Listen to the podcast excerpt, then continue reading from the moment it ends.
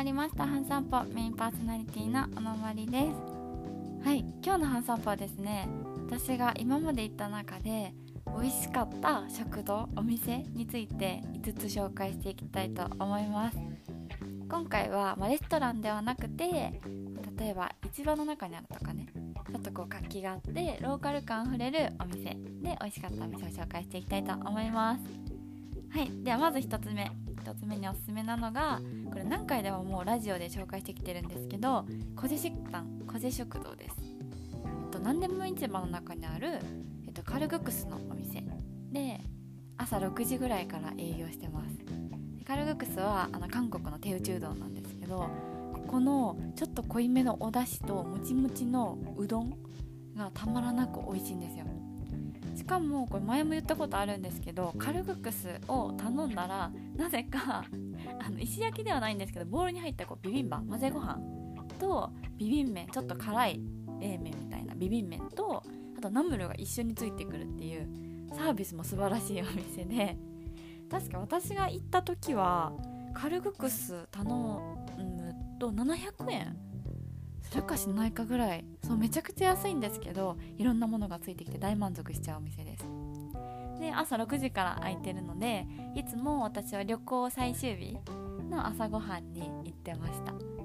でこれ何でも市場の中にカルグクス通りっていう韓国の手打ちうどんのお店だけが集結した通りがあるんですけどその中にあってその通りがまたねめちゃくちゃこう活気があるんですよ。からその中で食べるカルグクスはなんかこう韓国らしさをすっごく感じる体感できる感じで 美味しいです。はい。そして次2つ目におすすめなのがミョンドンハンミョンドっていうお店です。ここはもう私が韓国留学行ってた時に1週間に1回以上行ってたんじゃないかぐらいの大好きなお店で 何のお店かというと冷麺のお店です。でこうハム式の冷麺のお店でこのハム式の冷麺っていうのが麺がこうさつまいものでんぷんから作られてるんですよね。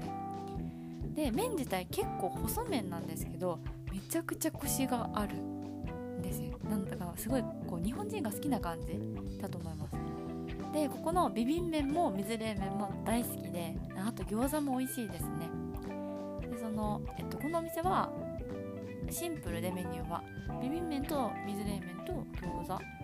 ぐらいしかないのかな多分、うん、結構メニューはシンプルなんですけどめちゃくちゃ美味しいです。ででもビビン麺はちょっと辛めなのかなと思います。私でもちょっと辛いなって思う。私辛いの好きなんですけど私でもちょっと辛いなって思うぐらいなので。ま前にこう私が座ってた席の前があの日本人観光客の方4人座られてたんですけどそのうちの2人がこのビビン麺を注文してたんですよ。ででもあのビビン麺が来てこう1つ目ズルズルって言ってからもう1回もお箸が 進んでなかったので多分結構こう辛いのがあんまり好きじゃない方とか強くない方はビビン麺食べれないかもしれないです。逆に辛いのが好きな方にはめちゃくちゃおすすめです。なんで辛いのが苦手な方は是非この水冷麺を頼んでみてください。スープはすっごくあっさりしているんですけどキンキンに冷えていてコシがある麺はもう暑い夏に最高です。でお店の立地もあのミョンドンにあるので観光のついでに立ち寄りやすいかなと思います。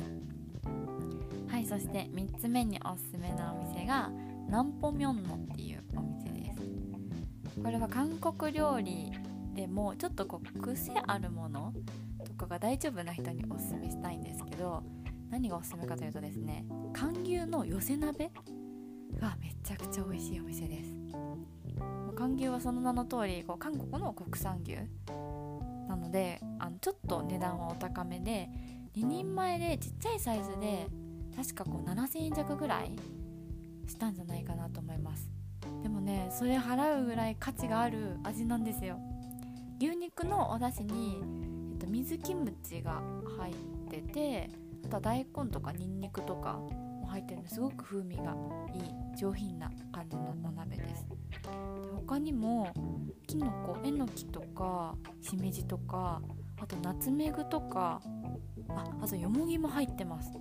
すっごく香りがいいんですよね。でも味は薄めで淡白な感じなのであっさりいただ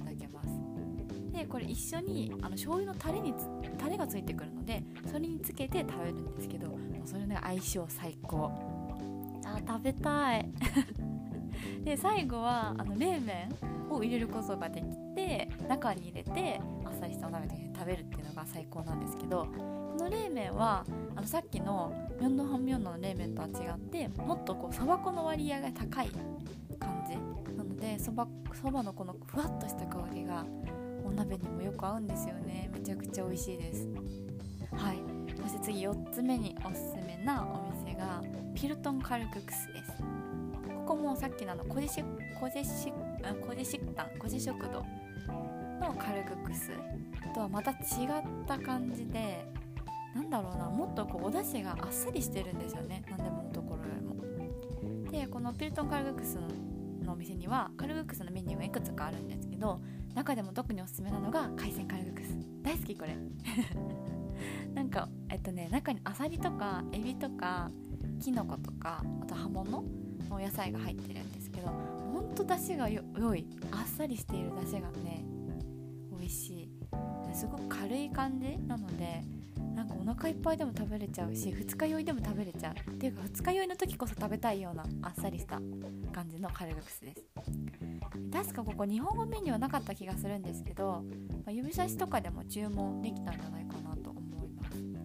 純室の駅から遡ってすぐのところにあるので道も迷わないので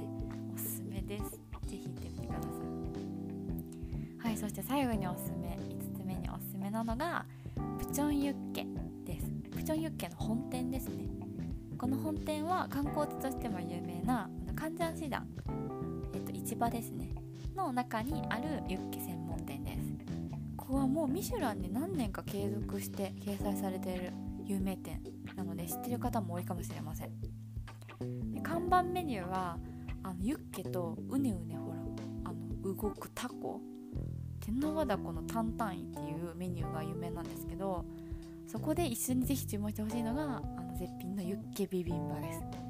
もうたっぷりとユッケが盛られててなんかその周りにきゅうりとかエゴマの葉とか梨とかが囲まれてるんですよね。で特製のソースをかけていただくんですけどなんかね梨が入ってるからそもそもユッケにこう臭みがないっていうのもあるし梨もあるからすっごくあっさり食べれる感じのあのユッケ丼でユッケビビンバでおすすめ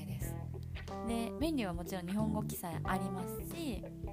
あの観光地なのでお店の方もすごく観光客に慣れてるなって感じがしました。でオーダーシートで注文するからもちろん韓国語が分からなくても安心です。あ食べたいな。ユッケ日本ではね食べれないからいや韓国行った時特に冬で冬に食べるのがおすすめですね。はいということで今日はおのまりがおすすめの食堂お店について紹介してきました。韓国に行ったらおしゃれなレストランとかカフェに行くのもいいけど食堂とかこう市場の中にあるお店とか行くのもまたこう違った楽しさとか美味しさがあっていいですよね。なんか韓国ならではな感じがして私は好きです。韓国旅行もこう一時的にね自由に渡航できるようになったりもし始めてるのでまあ今からどんどん再開できたらいいな再開してくれたらいいなと思ってます。なので旅行に行った時は是非参考にしてみてくださいね。はいでは今日のラジオはここまでです。그럼 여러분들 다음 만날 때까지 건강히 계세 요. 안 녕!